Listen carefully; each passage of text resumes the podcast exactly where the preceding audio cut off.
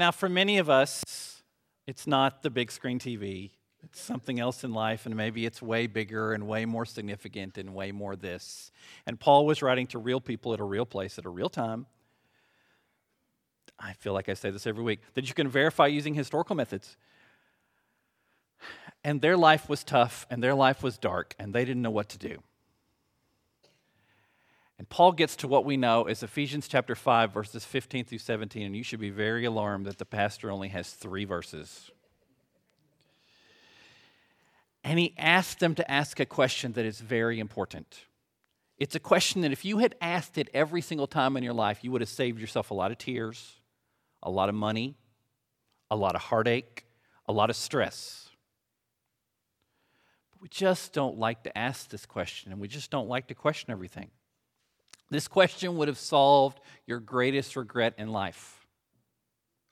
And Paul was writing to the church at Ephesus, a church that had some really bad ideas about how God worked and how God's supposed to do things, and they were trying to figure it out. Now, if by chance, and where were you? But if by chance you weren't here the last two weeks, quick review.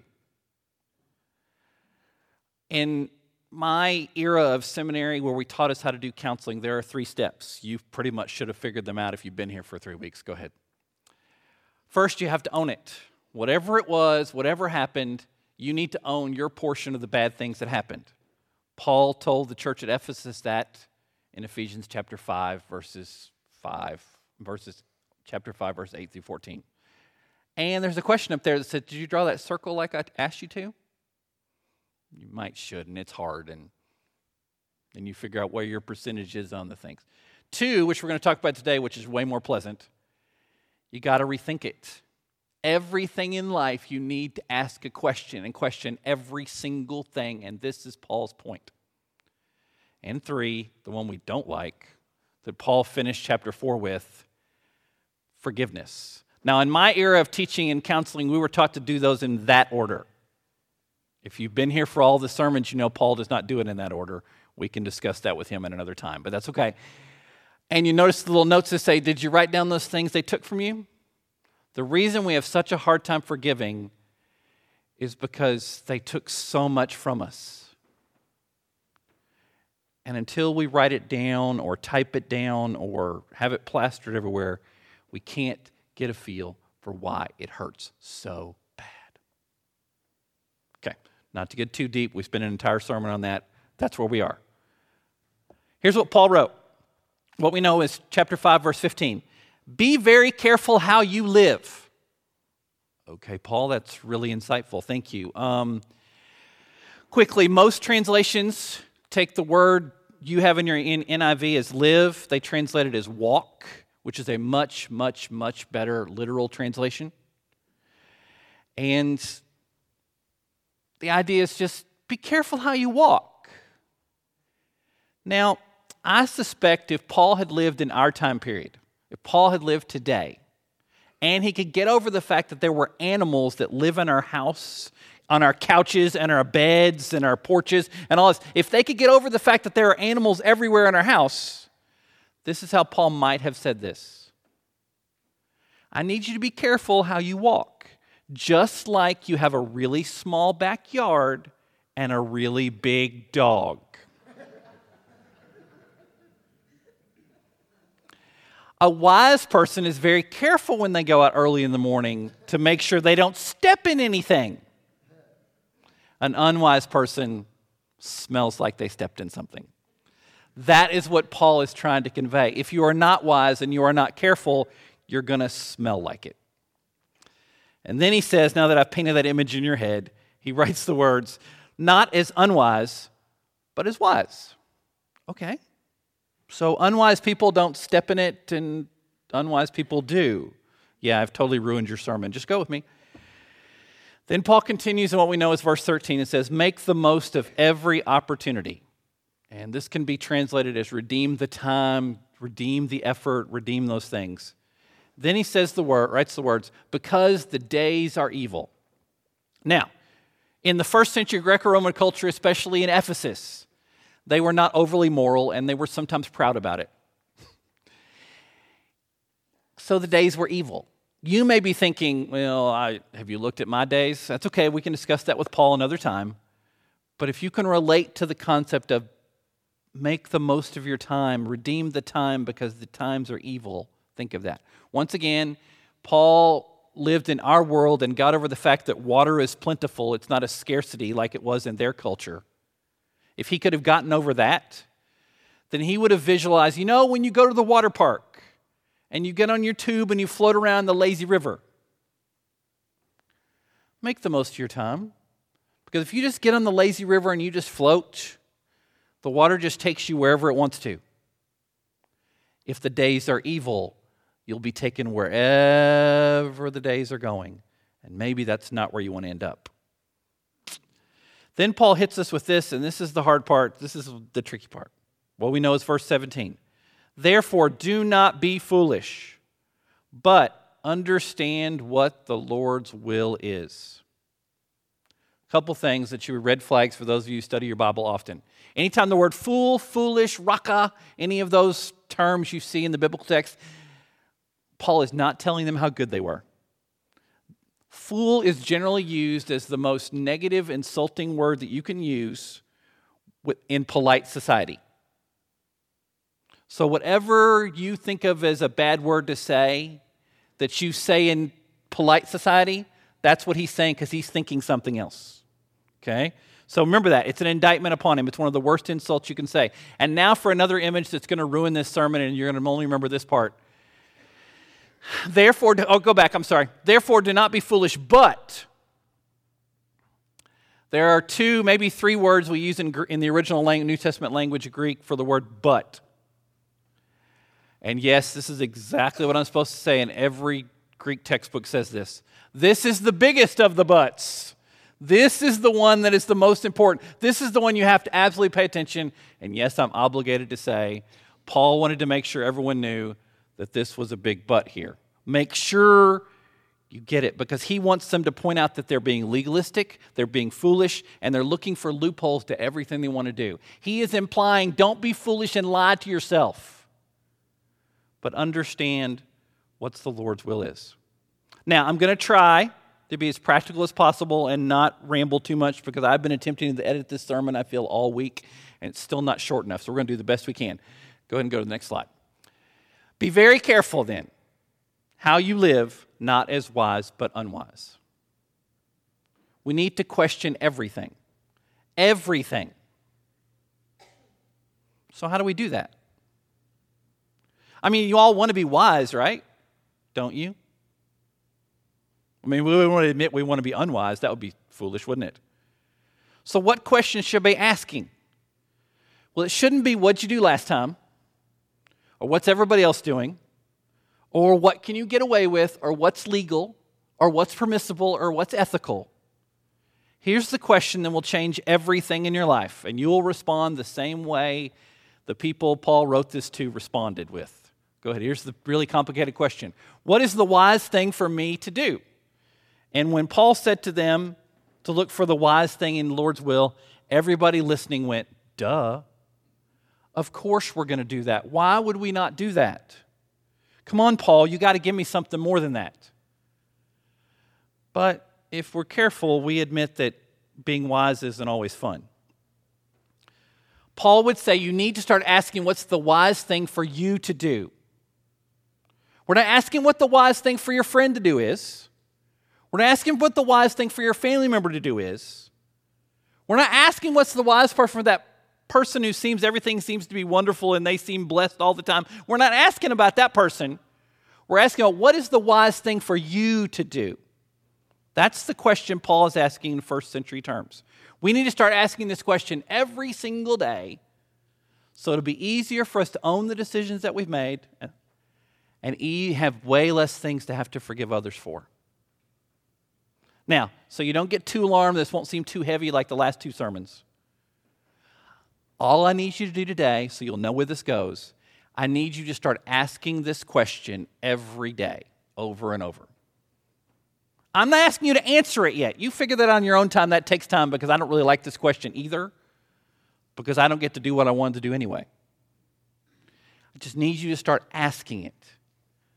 anytime things come up, ask the question because that is what Paul would want you to do. Once again, do I need you to draw that circle and figure out your percentage? Yes, I do. Do I need you to write down that list of all the things they took from you? Yeah, you need to. I just need you to ask this question. Just ask it and ask it and ask it. Because some of you know this is true. The easiest person for you to lie to is you. The easiest person for me to lie to is me. And the easiest person for you to get in trouble is you. And the easiest person for me to get in trouble is me. Because I fail to ask this question. I fail to ponder what I'm supposed to do and how I'm supposed to do it. Some of you are thinking, or you've said it, and you really should not say this, by the way. Really, I don't know how that happened. Yeah, you do. You go back and you made a bunch of unwise decisions combined with a bunch of unwise non decisions because you didn't plan anything, so you were stuck doing something. And it ended up taking you somewhere you didn't want to go. For example, let's say it's a Sunday, which I hear that's a work day for some people. It's a Sunday, and you've preached two sermons that were emotionally complicated and you tried to make them different for different audiences and they were emotionally draining and you on the personality scale are a high introvert so you can only be an extrovert for so long before your brain explodes yeah sorry um, and so you've preached these sermons, and then you get back to the office and you try to get some work done because you're behind on administrative work because you were doing other things trying to be a pastor. So you're trying to get all this stuff done. And it gets to be about five o'clock, and you're finishing your workday, which is not an unusual time for me to finish on a Sunday. and your lovely and talented spouse comes to pick you up. And she comes and picks you up, and you recognize immediately for once you did the wise thing, this part. You looked at her and went, Wow, she does not want to make dinner tonight. So you do this magic thing. Oh, let's see the easiest solution. So you grab your magic phone and you go to your list of fast food places and you hit Burger King and you hit the family bundle, which is really not a good idea, but we did this. You hit the family bundle in case you're unaware.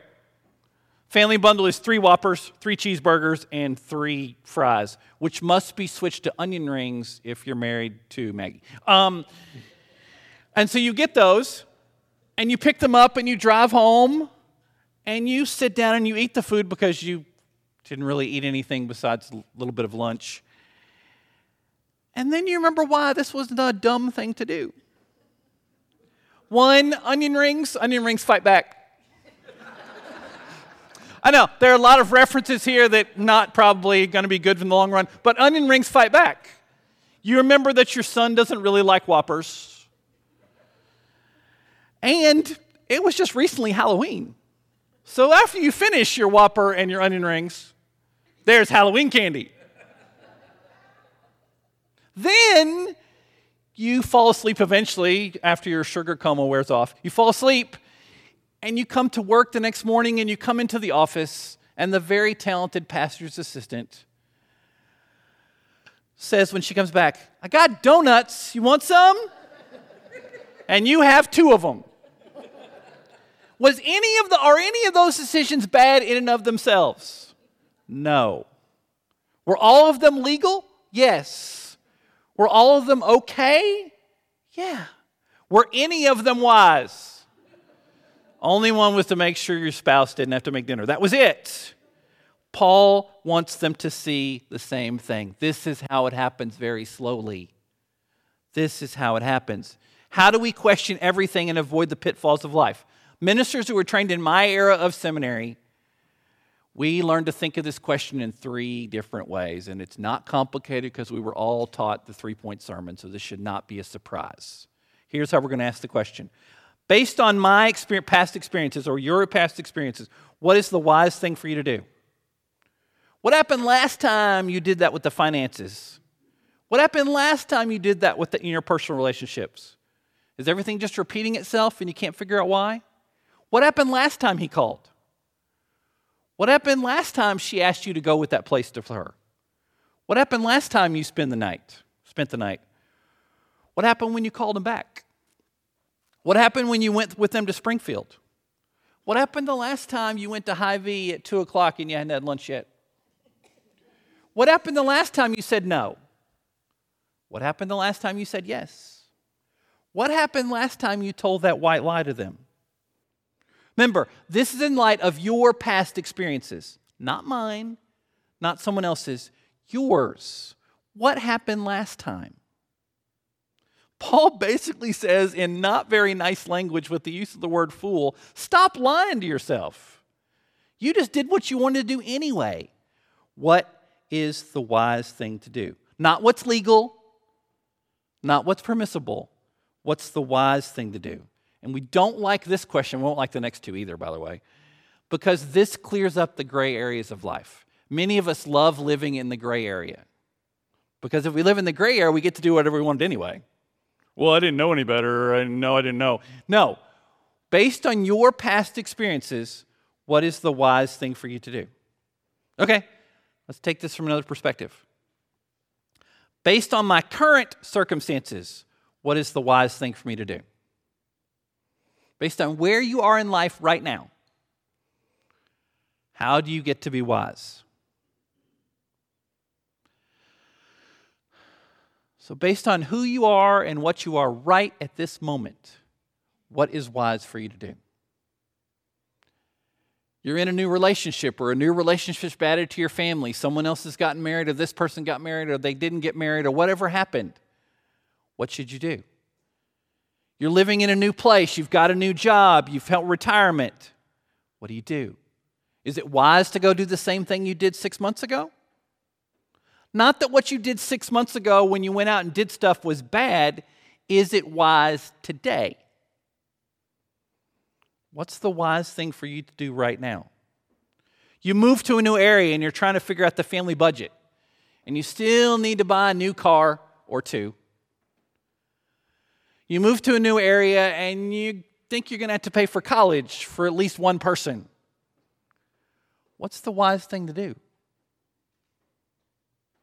Not what you're going to do three months from now, not what you're going to do three years from now, not what you did five years ago. What's wise for you right now? But I don't like that question. That means I don't get to do what I wanted to do anyway. Well, I got the bad news for you. What you wanted to do anyway got you in the mess you're in now. So, in light of your current vulnerability, your current situation, what is the wise thing for you to do? Now, before your heads explode, because it, mine, I think you just heard me process some of that right there. My head is exploding. I'm not asking you to come up with an answer, but we got to start asking the question What, in light of your current circumstances, is the wise thing for you to do? Not what's legal, not what was right, not what will be right, but what is right. This is about you. It's a brand new semester, and you made some bad choices regarding school and grades. You really need to excel this semester to get back on track. What's the wise thing for you to do? You started a new job, you have a new child or a new grandchild. What do you do? This is way bigger for you than anything else. What is the wise thing for you to do? Now, as I list these things and mention these things, if it doesn't get uncomfortably clear what the wise thing is, and notice it's uncomfortably clear, we're not really happy with some of these answers. That's why we have to ask the question. You should see the third part of this question. You should see this coming. If you don't, you're not paying attention. So, based on my future hopes and dreams, what is the wise thing for you to do? Because we all throw away so many hopes and dreams based on decisions we make today. Are we trading in something you want in the future for something you think you want now? Do you want the thing you're obsessed with right now to control your life in a year? In five years? In 10 years? In 20 years? Based on your future hopes and dreams, not mine, not your friends, not your moms, not your kids, your future hopes and dreams, what do you do? Please don't let other people who may not have hopes and dreams past next week make decisions for you that affect you if we think in terms of your future hopes and dreams, even if some of those future hopes and dreams are misguided, you're going to make decisions that are going to get you to those goals. Goals are important, planning is important, visioning is important. But unless you think in terms of your future hopes and dreams, you're never going to get there. I'm sure at some point I will preach a sermon series on just this next catchphrase that's going to appear on the screen, but I don't have time today, but I need you to get this. Go ahead. Your current direction, not your current intentions, determine your future. You can have the best intentions in the world, the best idea, and know exactly what you're supposed to do. But the direction you are currently moving is the direction you are going to go that determines your future.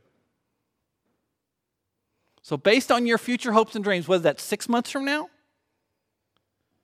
because like I can't think more than three months from now, that's okay. Start asking the question. Because if you stay on your current path, will you get where you want to get? Once again, I feel every seminarian of my era then has to deal with this question. You should see this coming. Some sermons are not complicated.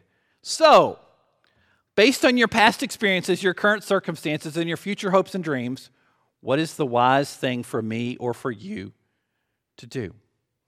No one plans to ruin their lives. No one plans to destroy who they are. No one plans, using a bad image, to step in something they really didn't want to step in. But the problem is, we don't plan not to, as I butcher the English language. We owe it to ourselves to ask this question. The answer to this question will teach us a lot about who we are and what we are and what we can be. As a teenager or a college student, if it sound if the answer to this question sounds like something a solid adult role model keeps saying, or heaven forbid, your parent keeps saying, then maybe it's the wise thing for you. Now, students, teenagers, I got your back here, don't worry. Do not tell your parent or that adult that they were right. They will die of shock. And I do not want to go visit them in the intensive care. But if they say these words and it sounds like, oh, that sounds like the wise thing to do, but I don't want to do it, and you push back on it, maybe that's it. If it works, somebody on your team, you know, that person you're not really a big fan of, says something that sounds wise, maybe you should listen. Maybe that is the wise thing to do. Husbands, does the answer to this question sound like what your spouse keeps saying? Smile and nod. It's okay. I feel I'm not qualified as a man with a spouse to answer this, but that might mean something. Hey, wives, if the wise thing for you sounds like what your husband has been saying for months, then you have a unicorn for a husband. So you hit the jackpot. They are rare. We husbands are really, really good at many things, but thinking wisely by choice is not one of them. Wives, if your husband keeps saying things that answer this question, give him a big hug and know you're lucky. Now, in fairness, do not tell him that because I hear you want to keep him guessing. Those of you who listen to the sermon later, I want you to know that I was looking directly at the manuscript, reading directly from it from that section. Okay, if this whole idea makes you uncomfortable, makes you want to push back, makes you want to, I don't want to do this that says something about you. And it says something about me. If this sounds like foolishness and why would you do this and it's just some words in the Bible and blah, blah, blah. I don't even care if you think it's the inspired word of God in this case. Don't you know you should be doing this? Paul thought they should. So maybe, just maybe, there's a problem. And if you call this question stupid, or you call this question foolish, or that crazy guy, that he has no idea what he's talking about, then I think it says something about you. And I think you need to answer the next question Do you even have your own best interest in mind? if you don't want to ask what's wise or for your current situation based on your past and your future hopes and dreams, do you even have your own best interest in mind? And let's just go with me for a second. If Paul, a real person in a real place that no one disputes historically existed, wrote this under the inspiration of the Holy Spirit in prison while he's probably chained to a military officer, which is where he gets the chapter 6 reference from. He's probably just going down the list looking at the uniform of the person he's chained to. You may not have your best interest in mind, but it appears God does. So even if you don't have your best interest in mind and you wonder where God is, and I get that, don't you owe it to yourself to start asking the question what's the wise thing for me to do? Do you want to end up in a place that you never intended to be? Of course not. But if God loves you, then God doesn't want you to end up there either. And it only makes sense if a man who we can verify historically, most likely named Jesus, who was given a title of Christos, lived and died on a cross, and according to historical sources, was seen by the disciples a few days afterwards, will die for you, then I think God is for you and has your best interest in mind. But I don't like this question. This question's hard. I didn't know this would be on the test. Yeah, I know. I just need you to start asking the question. I don't need an answer. You do. just need you to ask the question. Because if you ask this question, you'll spend a whole lot less time looking back at what you should have done and looking back at who you should have forgiven and who, what you should have owned. Because if we do the wise thing for you, then you can live as one is wise. And overusing Paul's imagery, you will step carefully, not as the unwise.